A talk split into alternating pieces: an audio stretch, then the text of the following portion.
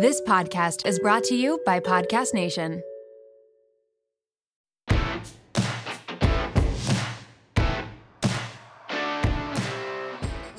Welcome back to the WOMED.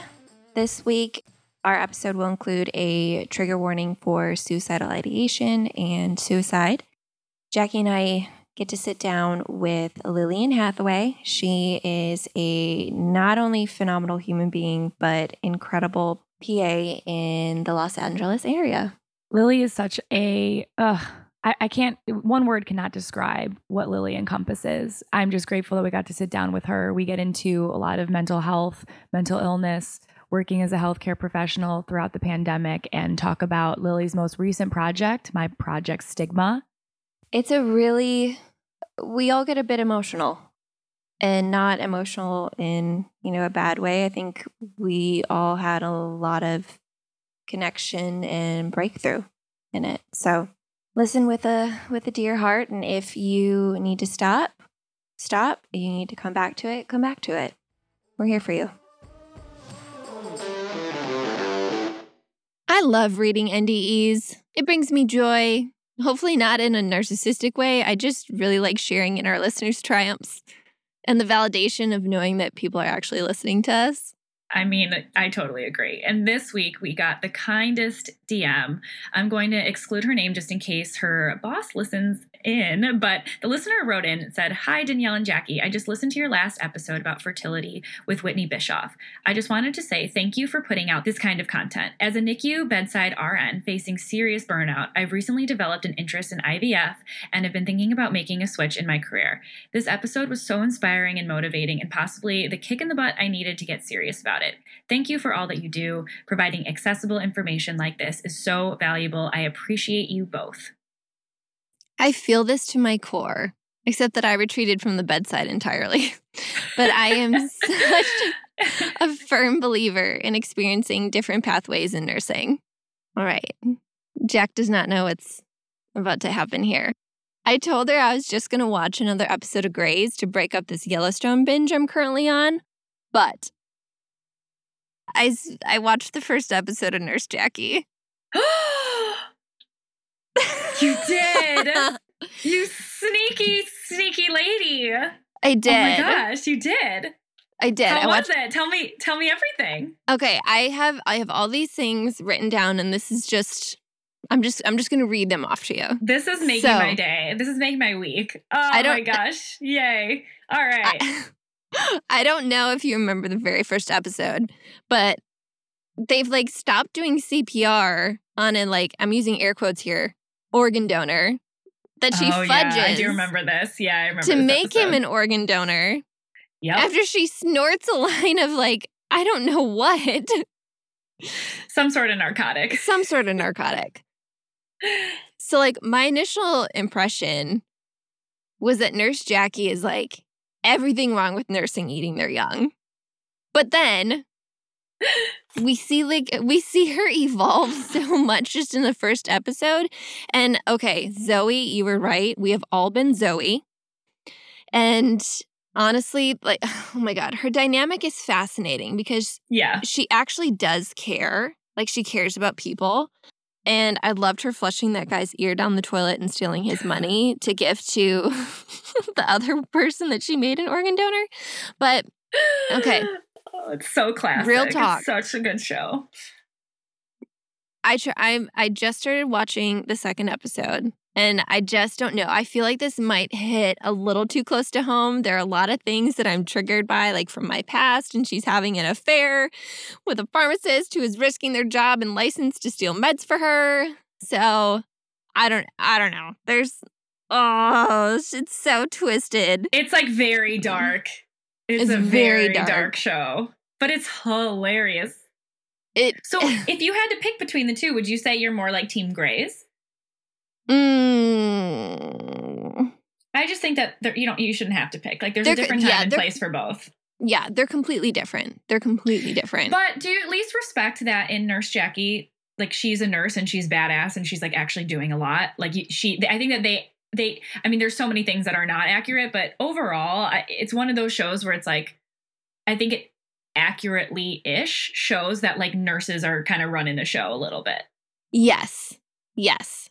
You know what I mean? It definitely holds nurses up in a better light of like you should actually be listening to me and like the the hospital dynamic and stuff is is more more uh, more realistic but i hate that i can see how it would give people an impersonation that like nurses steal drugs which you know some do but I don't know. It's it's it's not the perfect show for me for showcasing what it's actually like to be a nurse. So I, I mean, I don't eh, know. yeah, yeah. We'll just we can just leave it at that. That's Yeah. fine. Yeah, it was one episode, one episode. So Okay, We'll but I'm glad that you're on the train and we're gonna keep watching. yes,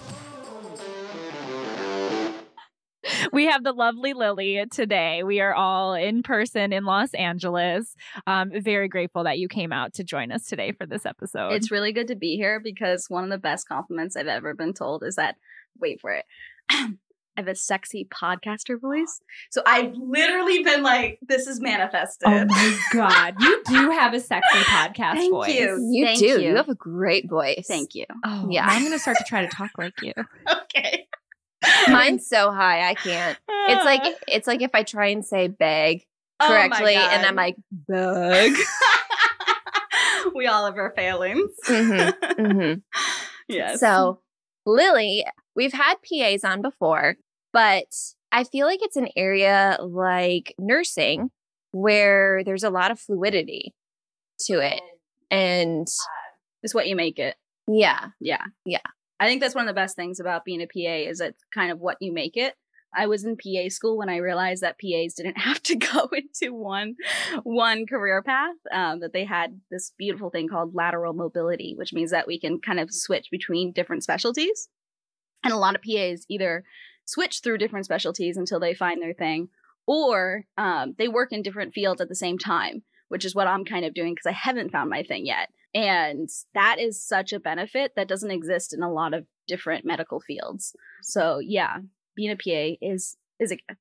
I was just talking to a friend that's a MD PhD student actually about this, and she's um, thinking about residencies. And I don't know why I, it like didn't really occur to me how when you go to med school Yeah. that you really have to pick like what the rest of your life is going to look like. yeah. It's a lot of in, pressure. in terms of residency because like you can't like, i mean you could there i asked her there's some few cases of Yeah. med students or residents that will redo residencies to change their yes. path Yes. but can you imagine like we are so lucky to be in nursing and and pa Yeah. route to be able to It's definitely a benefit. completely switch like Yeah. you could go from l&d to mental health to surgery to Yeah. whatever Or, you know, do what I'm doing, which is like working in multiple different specialties right now. I didn't really know who I was when I was in PA school, much less what I wanted to do. So I can't really imagine having to make a choice about the rest of my life at that time. But I know that there are people out there who since six years old, they know that they want to be, you know, an OBGYN or, you know, want to be a cardiothoracic surgeon. I was just never one of those people. So I feel like that's one of the big draws for PA for me. And like one of the things that I always am say, telling my, you know, especially my female friends, I'm like, hey, this is something that gives you a lot of flexibility as you go through different stages and like different different times of your life. Maybe you're a young mom, maybe you're, you know, a single woman who wants to travel, maybe you just have more you have a lot of flexibility and a lot of like lateral mobility I love that term. happens uh, in pa so it's definitely like one of the best things in my opinion that we can experience something else I feel like is similar with with nursing.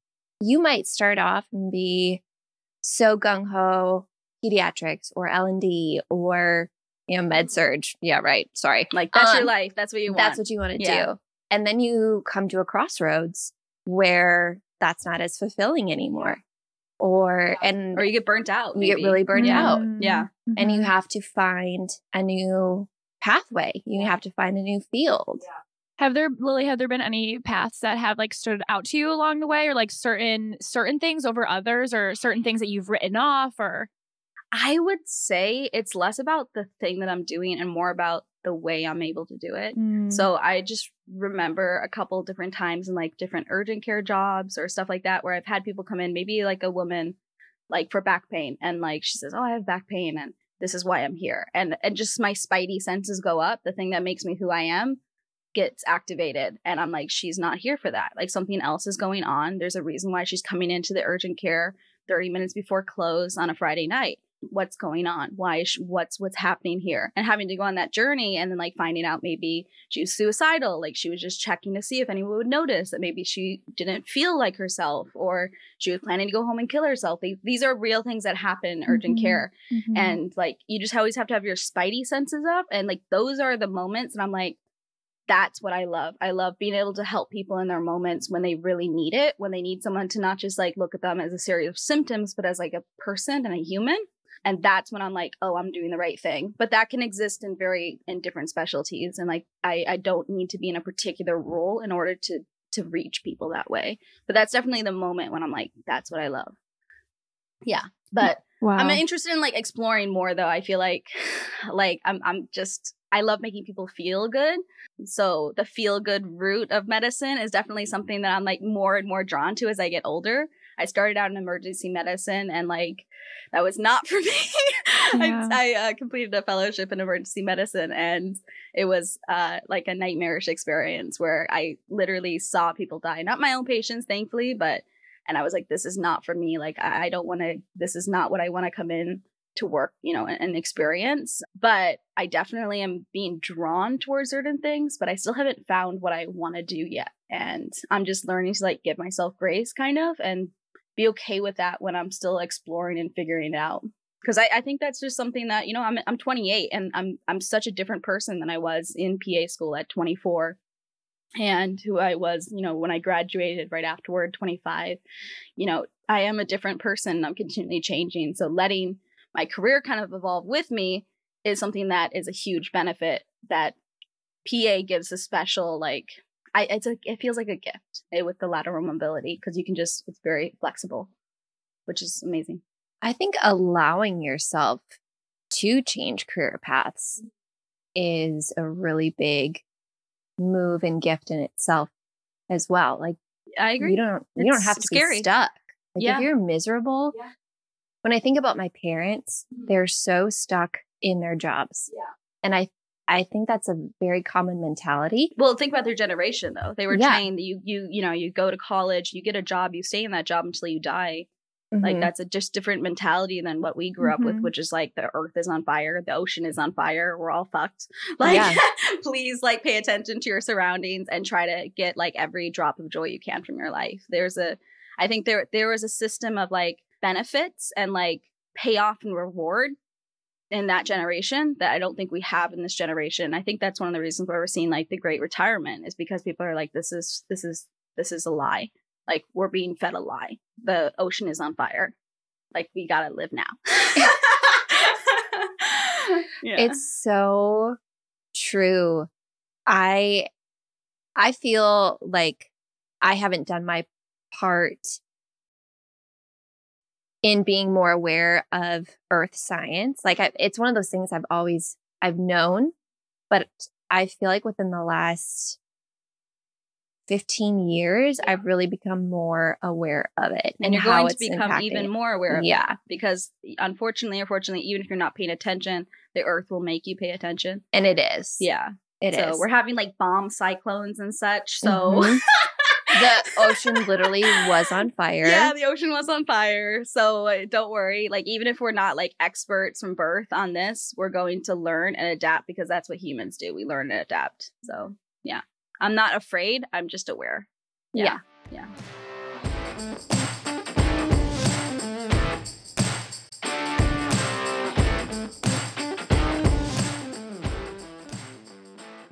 Something you mentioned um, that really stood out to me was your spidey senses and using this sort of like intuition that we talk about in, in nursing as well a Yeah. lot. Our Um, gut. Yeah. Yeah. At the at, especially you know the hosp- hospital workers and people at the bedside when Yes. you kind of have to pick up on the sometimes the tiniest cues that can really start to change a patient's um Trajectory. exactly. Yeah.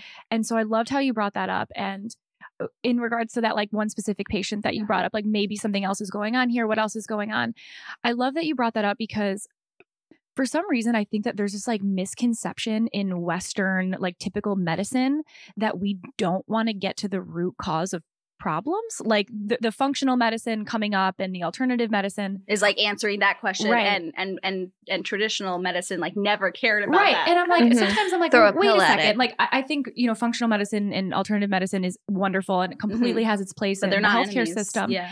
but they're not enemies and, Yeah. and i don't think that that necessarily means that we aren't trying to get to those root causes of problems and that we aren't trying to treat our patients holistically and understand what else is going on that maybe this patient is here so like have you experienced that in your practice Well, I I would actually just go to, you know, there's two sides. So like being a provider and being a patient. So I'm a provider who is also a patient. And like I would say that it's something that uh, I'm a mental health patient. So it's something that I frequently have to think about because I need mental health care from people who know more about mental health than I do and can help me in ways that I don't know how to help myself.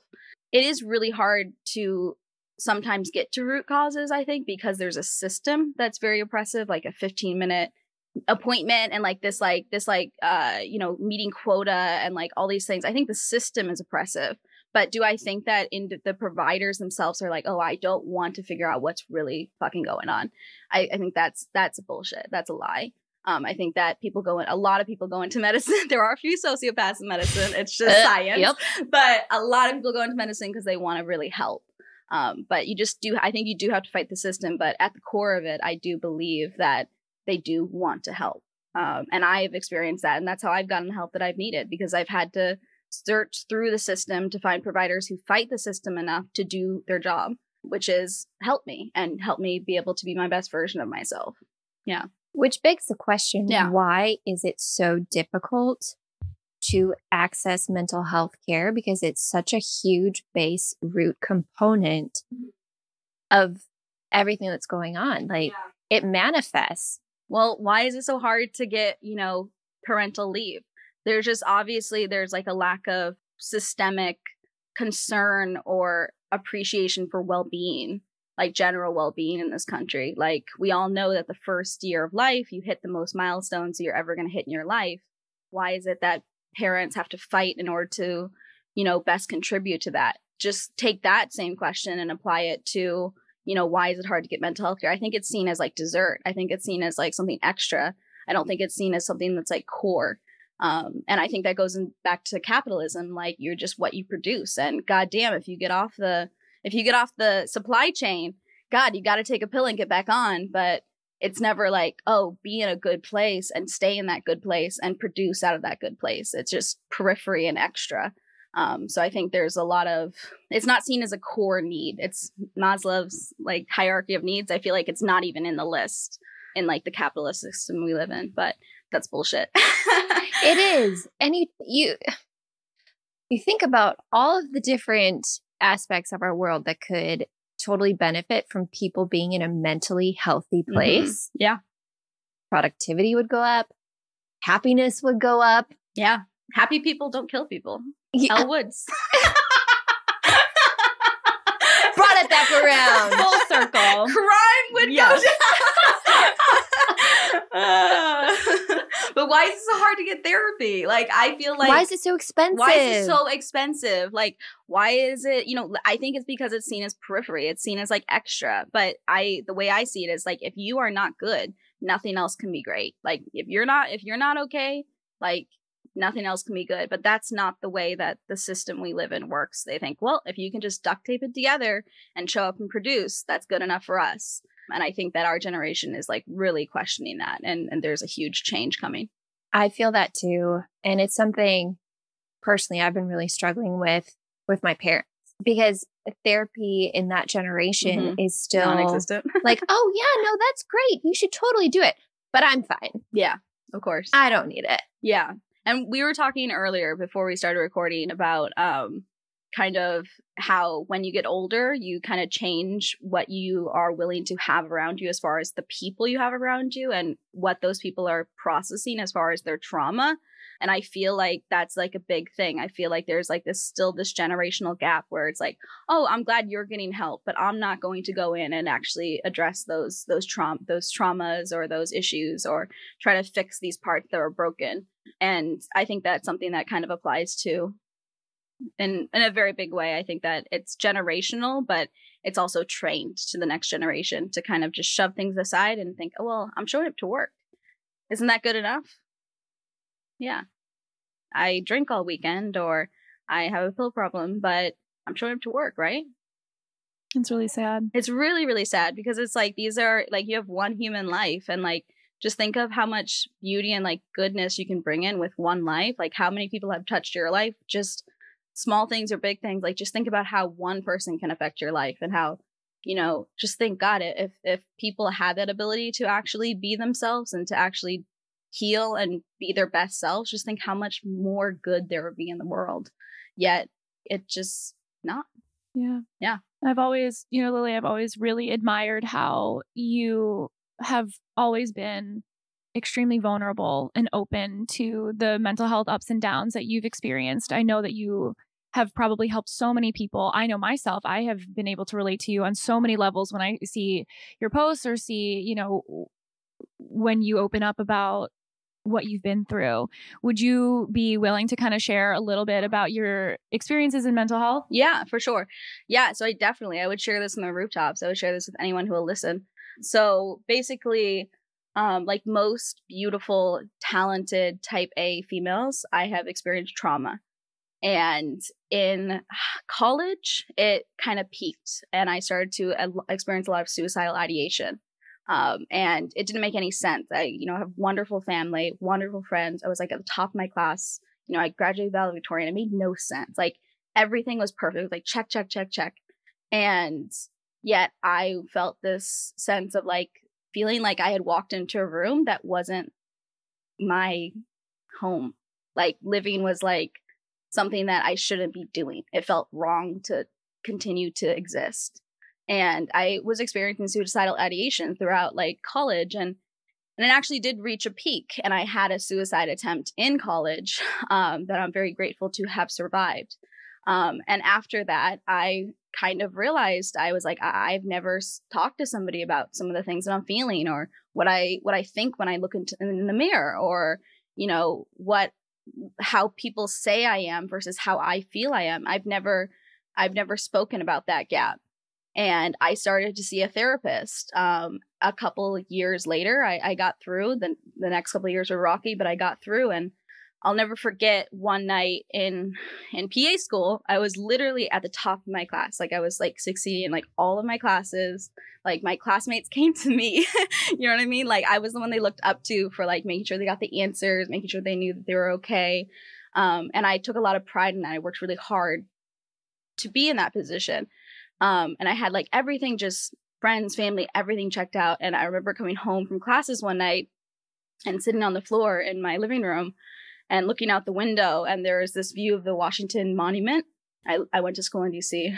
I could see the Washington Monument and the light blinking, and you could just see all the lights, and it was beautiful. And I remember just thinking, like, I want to die tonight. Like, I don't want to continue to exist. Like, I don't want to see this weekend. I don't want to. I don't want to keep breathing. Like, I want to die. And I remember having this like very honest moment with myself that like what I chose to do next was like that was the decision I would make. And I remember deciding to call somebody and tell them. And I remember calling somebody and saying, "Hey, um, I need to listen to me. I- am uh, something's not okay. Like I want to kill myself, um, and I want to do it tonight." And that person spoke to- spoke to me and t- talked me down basically. And the next day, I walked right into a mental health facility that was nearby. And I told them, I was like, listen, everything looks great. And if you took a look at my life, everything looks fantastic. But I want to kill myself and I need help. And I, I don't know how to help myself. And I started doing therapy. Um, so I started seeing a therapist, and it was really slow going in the beginning. Most of the time, I couldn't even really talk with her. Um, she would ask questions, and I would be like, I don't have an answer. And she would be like, okay, go home and journal. And then next time come and, and tell me what you find. But during that process of therapy, I started to heal. And it was uh, like a hugely, like, I don't think I would be here today without that. So when I came to California, um, when I was after grad school, I moved by myself to California with like four suitcases. I had like literally $400. Wow. yeah. I like knew nobody. I didn't have like a job, a car. Like I didn't have anything. and I was just like, this is where I'm supposed to be. Like, there's a story here. I have to, I have to go to California. I have to go to LA. And I remember getting off the plane and being like, I have to, I have to take care of myself because this is going to be so hard that I have to prioritize taking care of myself, or, or I, I could go back to that really, really dark place. So I made it a priority to find a therapist right away. Um, and when I was in therapy, when I was working, I realized that PAs, especially people in medicine, didn't talk about their own personal mental health journeys. I never saw like uh, PAs in my everyday life who were talking about mental health. Um, and then I saw one or two on Instagram, actually. There's this one uh, PA, her name is Karen, and she shared this post about a suicide ideation, a suicide attempt that she had um, as a successful PA. And I wrote her crying one day and I was like, You're changing my life. Like, I'm going to start talking. So I started this thing where it's just called My Project Stigma. It's like just a little thing, you know. I don't have a big social media following. I'm not like, you know, Selena Gomez. I'm just a normal person, but it's just something I do where after I have my weekly therapy session, I can go online and just do a little IGTV video or like a um, stories saying like I just did therapy. I'm uh, you know, a provider, but I'm also a patient and I need help. So I go to somebody who helps me be my best self. And it just destigmatizes the process of seeing somebody for mental health care, of receiving mental health care.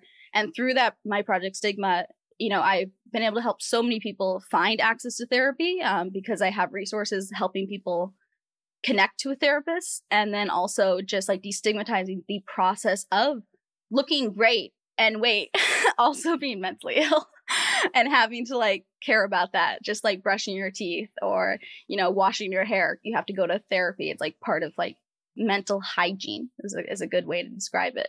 So I, I just don't think the process should be stigmatized and i think that it should just be made very much more accessible to people and, and that's one of the big barriers. So yeah I, I have no shame about my journey but it's still a journey and i'm trying to just be open about it because i think that if i'm struggling i can help other people who might be struggling too.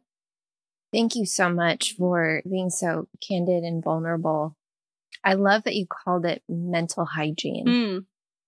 because isn't that it though? It is. Yeah. It's just as important as brushing your teeth and making sure your hair is clean. Yeah. are you your best self? Are you being your best yeah it's yeah. really important. This is like our one life. Like, if I wasn't in therapy, I don't think I would have dealt with so many issues of trauma. Like, I just wouldn't be the person I am today. And I think I would still be loved and I would still have a meaningful life, but I think I would have limits that I didn't have to have. And going to somebody who helps me think logically and more broad, it opens my life up and it helps me experience more than what I could on just my own. So I I consider it just like a normal thing that shouldn't be stigmatized, but it still is. Like I still kind of feel like I'm talking about something like kind of like racy when I say like I'm a patient, a provider who's a patient. Like I'm like, oh my god, that's like sexy. Like that's racy. Like no, it's not. Like that's yeah. normal. Like yeah. we're human. Right. It should be yeah. normalized that healthcare workers also need help. We yes. are not all just um heroes work here. exactly. Heroes yeah. work here. And especially i think you know obviously the pandemic has shed a very different and new light on the struggles of mental health uh, uh, the mental health struggles of healthcare professionals. But i think you know especially you know danielle and i are both in therapy as well so like we understand as well. And i think we've been talking a lot about the generations and i think luckily our generation is much more open to therapy and talking about therapy. But at least something that i've experienced and i know danielle has i'm sure you have as well is therapy is just one part of the toolbox of, absolutely. of what is happening for your mental health. So, what are some other things that you have turned to to support yourself? I would say like really opening up the lessons that I'm learning in therapy into my life. So therapy can't just be like an isolated thing in in in your life. Like it's not just like oh every Tuesday or for me it's like self-care Thursday. I have my therapy on Thursday. It's not just this isolated thing. Are you actually bringing those lessons into your into your life? Are you actually telling people you love, "Hey, guys, this is a boundary. I'm learning about boundaries." So this is a boundary that I have and I need it to be kept. And, and if you have any questions, I can answer them. Are you actually bringing the lessons that you're learning about into your everyday life? That's one of the biggest things is like, don't keep therapy in a box. Like bring it into your life, make it tangible, make, make the things you're learning really real. Um, another thing is like, I would say boundaries and prior- prioritizing self-care. That's like a big one, like not allowing other people to set the pace of your life and like having those boundaries. I don't know. What what do you think, Jackie? Like what are your I agree. I think something that you mentioned earlier was about boundaries with relationships and with people that are maybe are or not willing to look at their own traumas. Yes. Yeah. And having to put boundaries around relationships. I think that that's a, you know, there's this, of course, this like unfortunate, you know, thing at now with self care, even like, oh, self care. It's so white like, girl. It's so, I know, yeah. like self care is a green juice and a bubble bath. Yeah. When I think really self care is making hard decisions Yes. about boundaries with people and your time and yeah. your and job. what's important to you. Yeah. And then uh, sticking to that. yeah. Yeah. So I, I definitely agree with that. But I, I think that the the biggest thing is actually taking what you're learning in life and in therapy and bringing it into your life and actually and not and not separating the two because you can waste time in therapy. Therapy is not a magic pill. You have to be 100% involved um, in order for it to work. something that I wanted to bring up too, um, and you you touched on a little bit with especially coming out and learning to live with this pandemic. Healthcare workers specifically face, depending, I guess, on what unit you work on, and and not really. It's it. I mean, any unit that you work on, you can have trauma from, but healthcare workers are in the constant face of trauma. We see people dying. We see people extremely sick. We see people being abused. We yeah. see, yeah. you know, Kids being hurt. Yeah, even kids with what hurt. Lilly We said, I, I, you don't even you necessarily internalize need to be in an ICU seeing people you dying can just even to be hear about it or be traumatized. or secondary Exactly. close to it like Right. have friends who are close or be in the same space where these things are happening Right. for it to affect you Yeah. yeah And I mean, there's employee health services, which is great. I've utilized them before too. But I just feel like there could be so much more done in the work environment, unit specific work and resources being offered because I think healthcare professionals specifically, we're the ones, we're taught, we're the ones who are supposed to be providing the health. And that's why I love so much that you are so open and vulnerable with your provider and a patient. Like we could, we can be both. yeah we are. Oftentimes we are. And we are both. yeah. Yeah i mean i just think the number one thing holding it back is people are afraid. People are really afraid oh is this going to affect my license? Is this going to affect the way that my coworkers think about me? Is this going to mean that i'm not going to get that promotion? And i just say like just bullshit. Is your life going to be happier? Mhm. like god you're always gonna have a fucking job. Are you gonna be happier? Like that's the answer but it shouldn't be that you have to suffer and it is that you have to suffer. There is a huge stigma and anyone who says less is lying. Um so it's a very brave thing for me to be um a pa and to be open about the fact that i have a mental illness that i receive treatment. That is very brave. I have received feedback. I have you know people in the medical field. I had one individual who was like how do you think that you can be a good pa if you if you are like mentally ill like oh my god! Because Yeah. I'm on both sides. And I was like, Motherfucker. well, it's a really complicated thing, but god damn it, I find a way. I would like not even. I mean, I I would argue that it's that it makes you a better provider. I would actually argue Yeah. that too, but in that case, there was there was such a block, there was such a like a stigma, there was such a shield it, that that individual could not understand. But that's what I'm saying. That there has we have to be honest about the fact that there is there is a reason why healthcare workers can be like can just not share their trauma. Um, you know that physician suicide rates are so high that you know there's so much PTSD and so much trauma related to this pandemic that people are going to be unpacking for years. Um, and I think one of the biggest things is just people being honest about the fact that there is a reason why people don't talk about it. And once you say that, you, it loses a lot of its power. Yeah. Yeah. You know, I've seen a provider that um I've seen in primary care settings that will, if he's having a hard conversation with someone about their mental health and is, you know, interested in kind of moving that conversation to pharmacotherapy Mhm. and medication, Yeah. you will tell them straight up, like, I'm on Zoloft, Exactly. I'm on this. Like, I find it so here, here too. I am. Like, I'm a look Yeah. at me, I'm your doctor, and I'm on this. Yeah. You know, I do. I argue that I think it it opens that conversation for patients. It Yes. destigmatizes, and it ultimately. And I'm not trying to say that everyone needs to go on an SSRI. Like, that's not the point of this. But I think that there is such power in in being vulnerable Yes. and sharing that. So I actually I count a lot of my own bravery back to my pediatrician.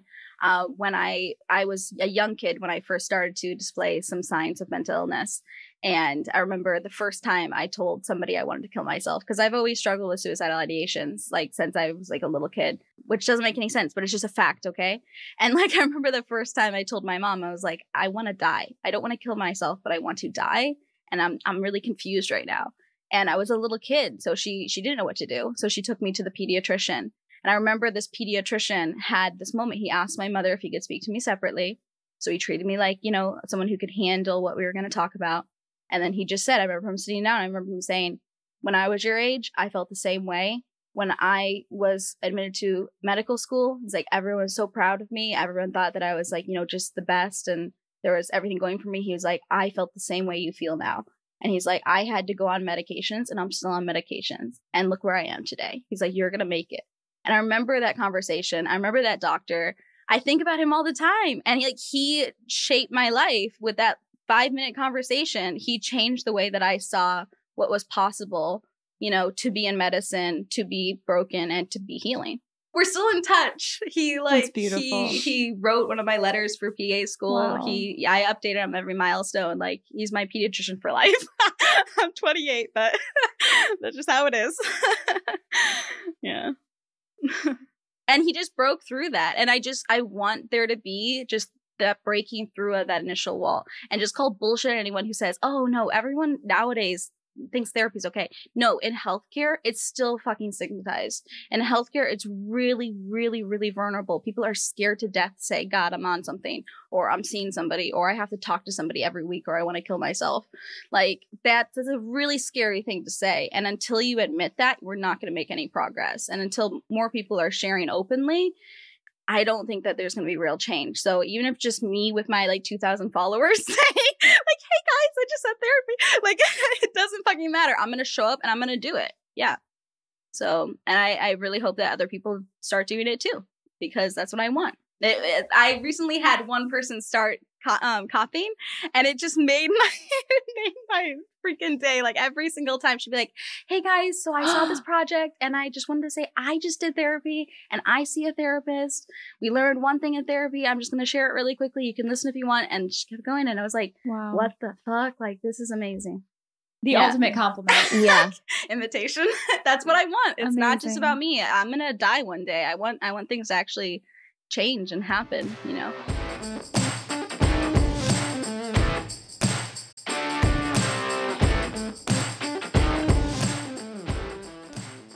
We've been talking a lot about this concept of being patient and also provider. Mhm. And I think it opens up a bigger conversation of we're not even just those two things. Yeah. We're not just patient and provider. We're we human. are so many different things. We contain multitudes. Yes, we do. Yes, we do. And I'm not afraid of it. I think that in medicine, I consider myself like a creative in medicine.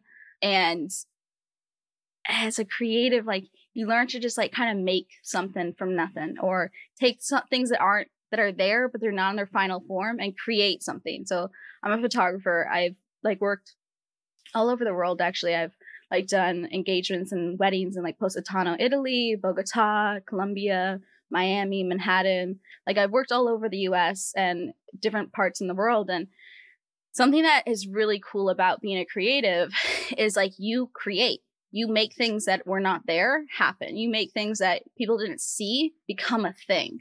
And I think that messy process of creation that really blends over really well to thinking about like just being a human and and just being somebody who's trying to create a life really well as a patient as a provider as just a human you have to have that element of creativity and taking things that maybe aren't in their final form and being adamant about making something beautiful with them um, like regardless and no matter what. And one of the things you have to do is you just have to show up. You can't expect there to be something at the end unless you're in the game. So yeah that's that's for sure something that is like a lesson that I would share is just be willing to show up to the mess and say, hey, this is a mess and we got to make something from it. Yeah. Yeah. Being, um, I think creative too. It's like, especially lately, like there's a, definitely an element of catharsis to feel into that, but there's also an element of, of lightness of after creating something and, and being proud of something and saying, Hey, like there was nothing here. And now I created this thing. It's, like so, so- such a beautiful It's so um, wonderful. process. And it, it- You know sometimes it- that. yeah. You know that. and You sometimes, know it, that. sometimes it looks like shit. Sometimes yes. you're like, you know what, this is shit, but like, whatever. made it. Like, Yeah, here it is and I think like it, it also like makes me think that healthcare in general, I think is often described as not creative, that it's so um, you know, Left medicalized, brain or institutionalized, Yeah. which whatever it is in side certain aspects systemic. for Mhm. sure. Yeah. Absolutely, it has to be in some in some aspects of healthcare for sure.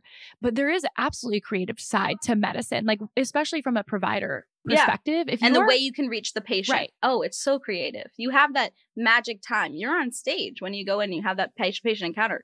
Who gets to do that? People, engineers changed their entire trajectory of their career because they had a patient encounter and they were like, I want to do that for somebody.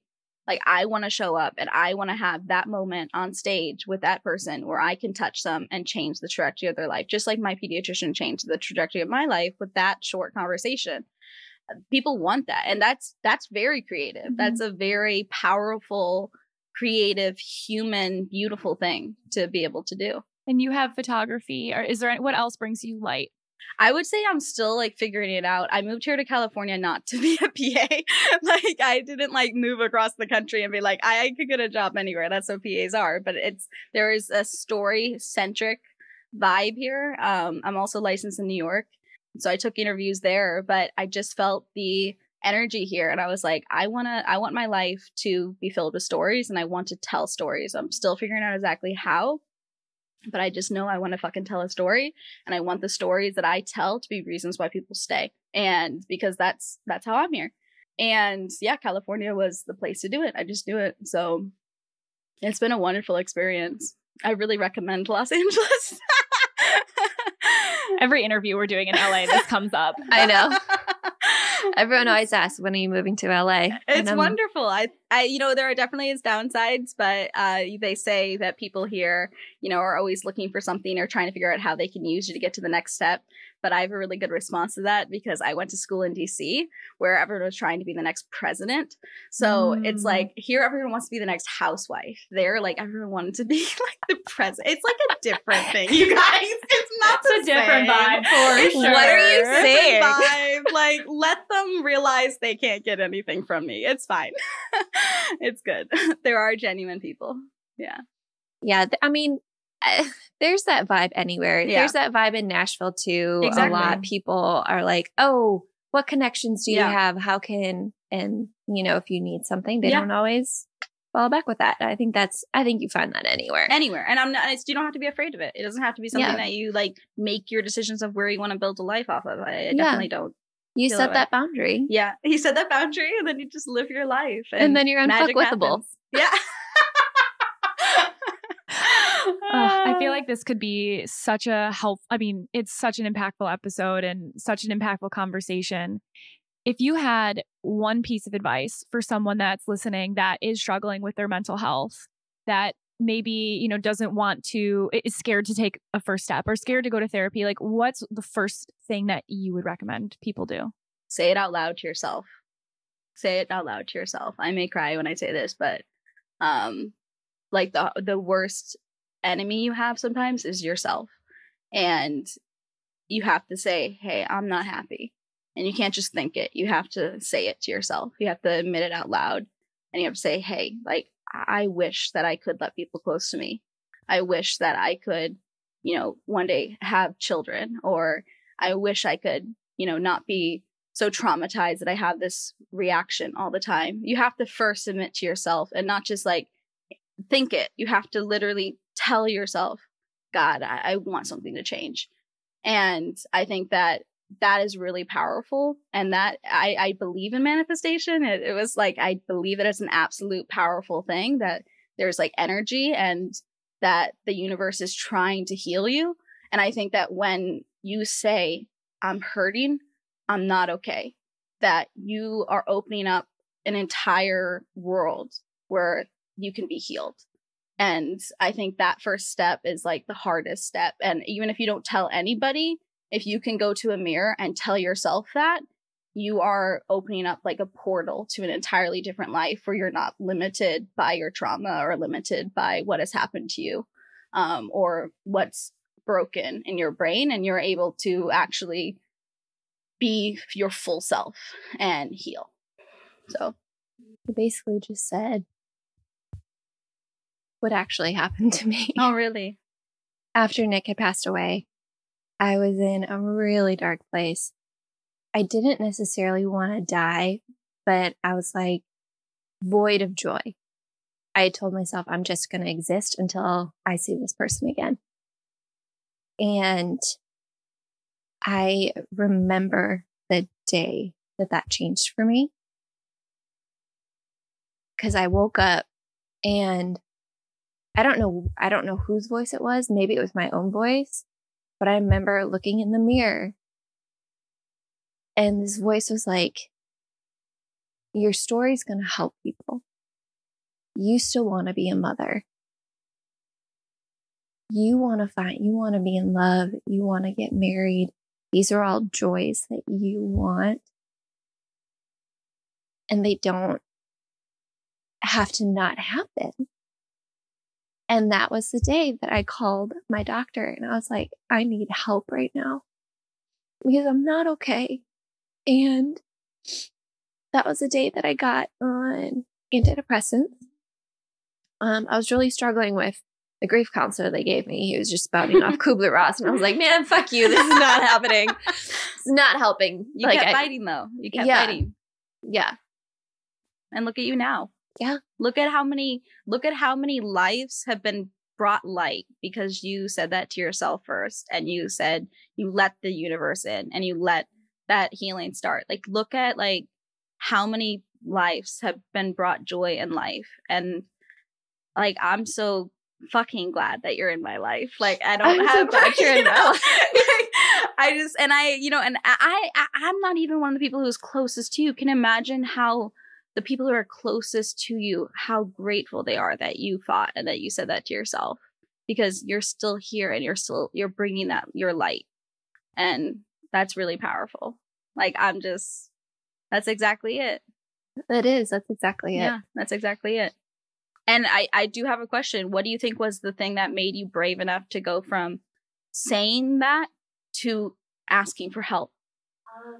You picked up a phone. How did you do that? Because it took me years I don't. I don't know if it just sounds cheesy or not. Like I've always known that I wanted to be a mother. Like I love, like, I mean, it's a little codependent. Like I like caring for people, but I always knew that I was supposed to do that. yeah no I, I get what you're saying so there there are things that you needed that your soul knew that you needed to be Yeah. ready to be able to do Yeah. that you couldn't do in that position so it was like the you needed to get over this hurdle and I think I,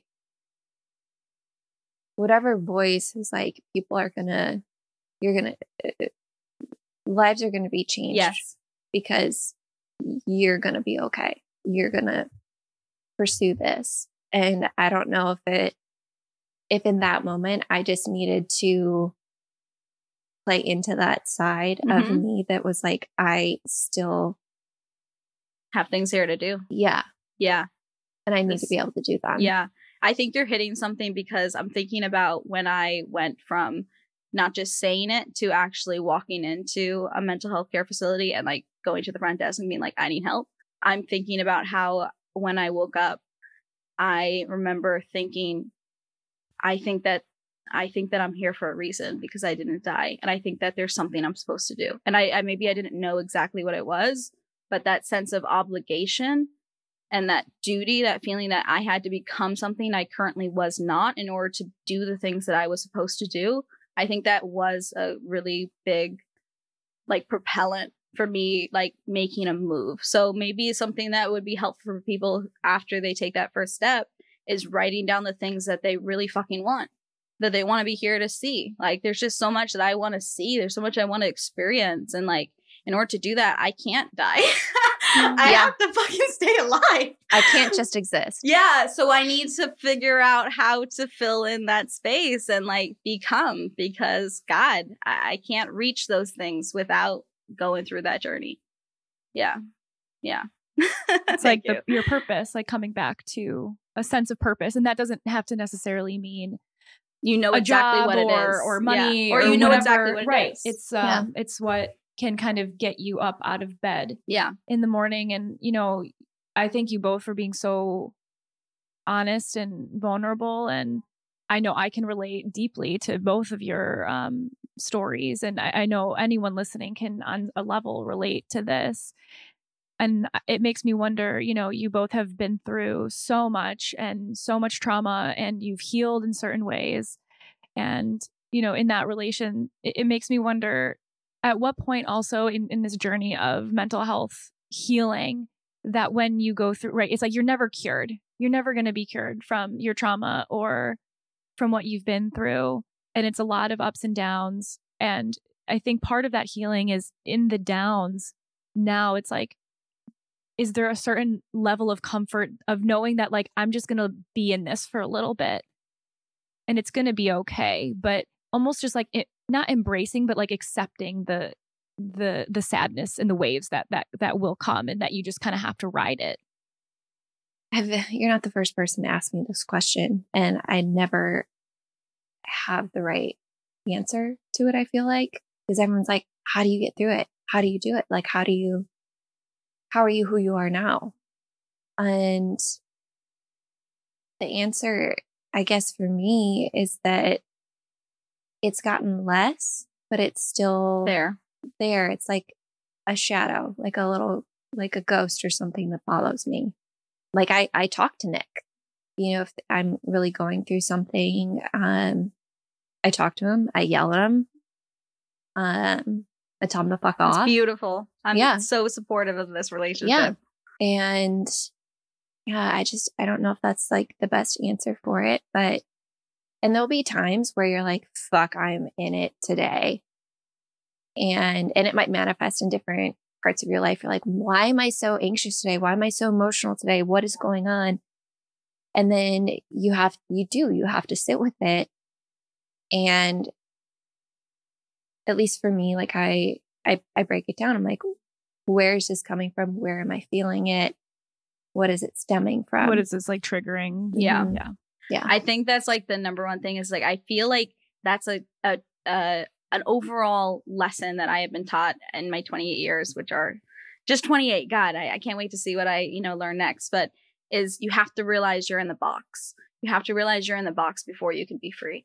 And something I think a lot about when I think about, you know, dealing with the fact that there's always mental illness there, or there's always grief there, or there's always pain there. Is I think I'm an ocean girl. I grew up in the in the ocean state, Rhode Island, and then I moved out to, you know, Pacific, Atlantic to Pacific. And everything in life always relates back to water. And I, I think a lot about some different experiences with water I've had. Uh, when I was a child, I was caught in a rip uh, a riptide, which is really scary, really dangerous. Um, dragged along the ocean floor. I remember, you know, the water entering my lungs. I remember seeing my uh, my eyes were open. I remember going black. Um, and I remember feeling someone's hand grab me by the shoulder and pull me out of the tide. And I think about how that's you, you know, saying, I'm not okay. That's like the first step. And then I think about how you have to learn how to swim with the tide instead of swimming against it. And you have to get to shore and you have to learn all these lessons. And that can happen with people, maybe with a therapist or with a supportive, you know, group of people. There's always the fucking ocean floor, though. You can always touch the floor. It's always there, even when you're surfing or even when you're swimming, you can go down and you can touch that grief and that pain or that mental illness. It's always there. And it's like, it's just like the ocean. You just learn how to swim better. You learn like how to navigate it better. Uh, but you never cancel it out. And I feel like just part of the healing process is just saying, this is always going to be here. And I'm not going to be afraid of it. And I'm not going to say that it's not a thing. that was so beautiful Well, thank you. you both are just um i'm blown away i know i know so many people are going to relate to this conversation and it's going to help I, I hope it helps people that maybe have been struggling through this pandemic um, in these past two years to Yes. maybe take that first step and to admit that maybe they're not okay because this has been such a clusterfuck of a time. And if, if you're not struggling right now, then share your secrets. Yeah, share them to yourself first and realize that you are strong enough to face your darkest fears. And there's a part of you that's a warrior that's like built to built to survive, no no matter fucking what. And you can handle it. Not only can you handle it, you can win. It's your basic instinct. Yeah, it's a hella basic instinct, but we, we got to get past the fear. I love that I just learned that you are a comedian. I did not know this was. but I have dreams of bombing in front of like massive groups of people. Yes. Having a captive audience. Yes. um, and I'm curious do your jokes center around your trauma? Yes, they do. They really do. They're they start out good. You know, they mm-hmm. start out good, but then they get they get dark. Like yeah. there's this one joke about how I would make such a great pharaoh because I really love watching people work.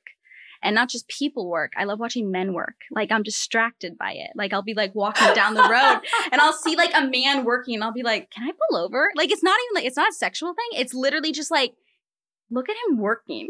it's just always fascinated me. And like, I don't know, it just feels right. It just, it just, it just feels right. And I've always, I've connected that back to some trauma where like I was like in uh, grad school, I, I lived in a development in DC that was, there was a development right across the street. And I used to watch the workers in between studying. Like I would look out and I would see this one guy would come in at 7:30 in the morning and his whole day would be putting these like ledges together in this one thing and he, that was all he did and then he would check out at 4 5 go home. And I thought, god, that's that's life. That's that's how it is. And um and it was calming and therapeutic and interesting to see like god, that's life.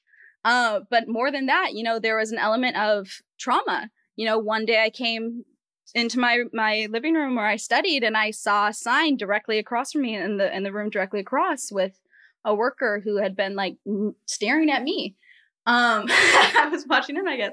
Um, and he was like sent nudes and he was like, he sent his number. And like, I realized later on that my windows could be, he could see through my windows and he could see me changing. And, and I didn't know that. And there was trauma associated with the idea that like, I have to constantly watch men, that there's something very calming about seeing men work because it's a time when I don't feel like I'm being preyed uh, on or I don't feel like I'm being sought. I, I, I feel like I am safe for a minute just seeing somebody else, some, another man work. So I would definitely say there's elements of trauma with the things I find funny. But yeah. I don't it's all it's all part of life. yeah. It's all part of life. But yeah, I don't know. I, I think that there's just an element of um being able to laugh at your experiences that is very healing.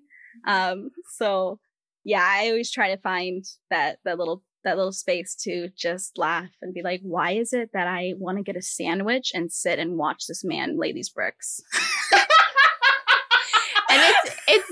it's it's not sexual. I'm it's, I'm it's the alone. you know I never thought about it, but like next time I see a man working, I'm just gonna pull over and and watch. It's so calming.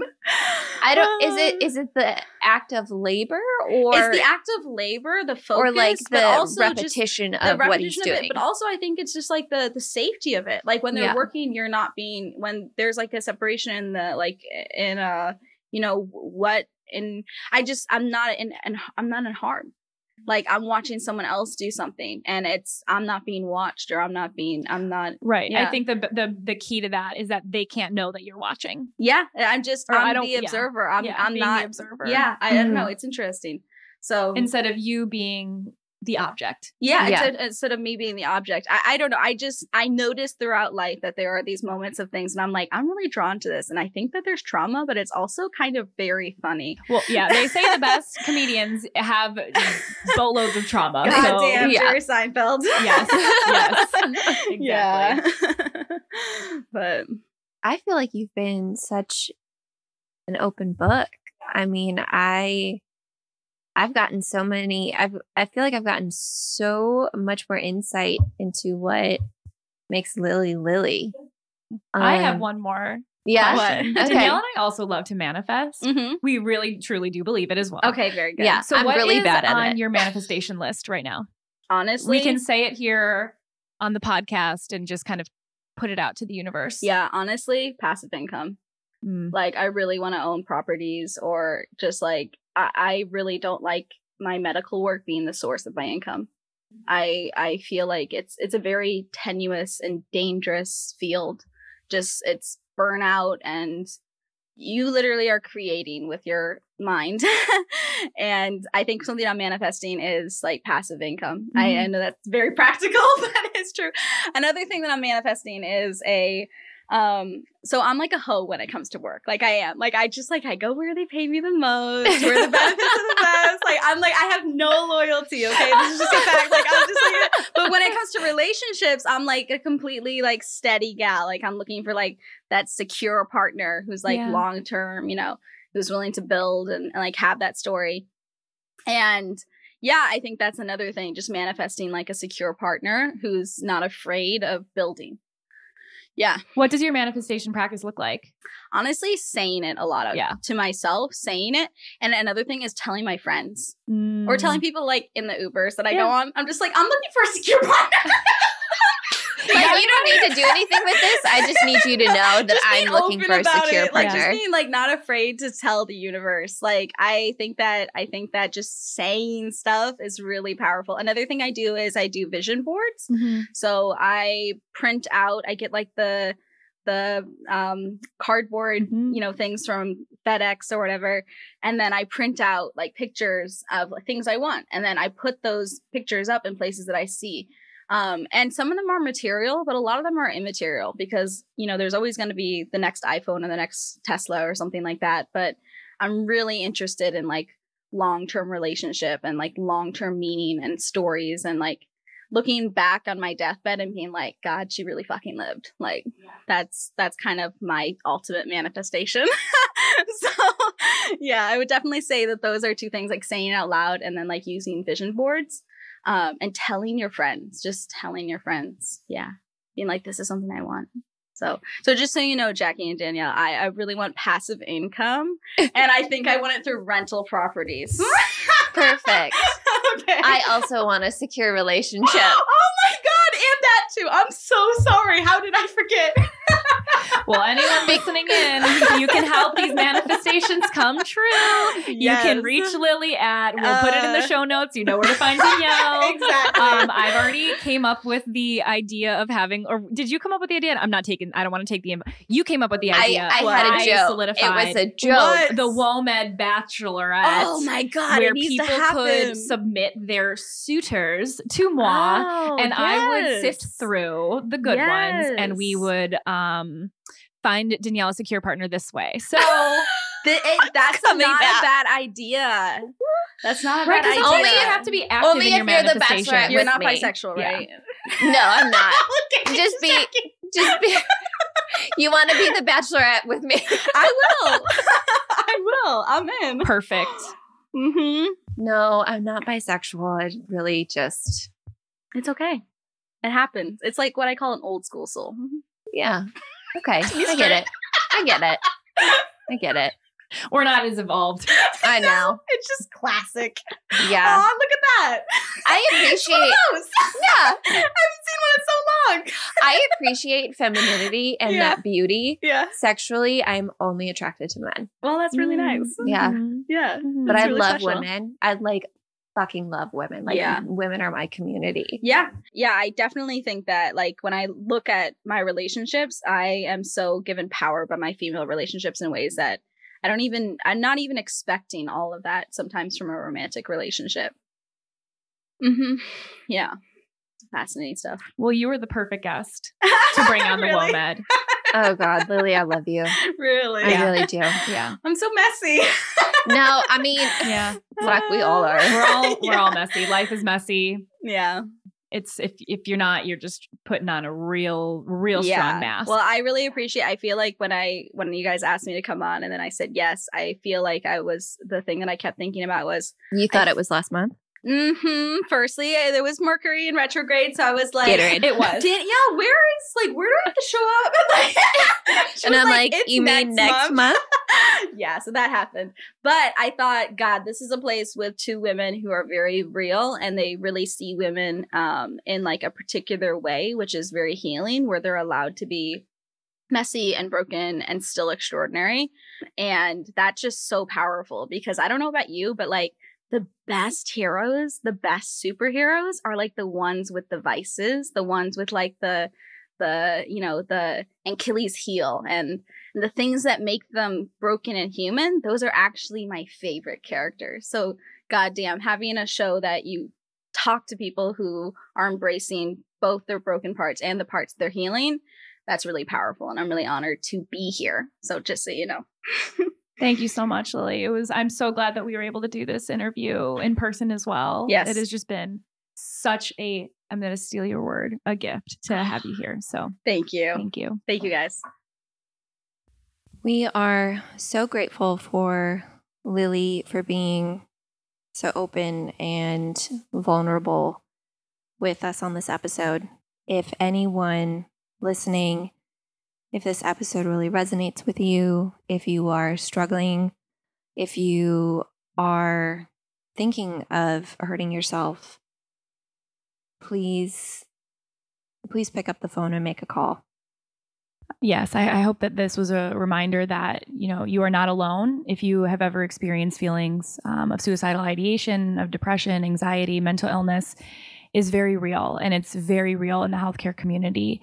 And if you ever need the National Suicide Prevention Hotline, you can reach it at 1 800 273 8255, which is available 24 hours a day, seven days a week. And just know that you are not alone. Make sure you follow along with Lilly on Instagram. She shares all about more about her mental illness, my project Stigma, and her beautiful photographs. You can find her at Lillian Hathaway, which is L I L L I A N H A T H A W A Y. Lillian Hathaway.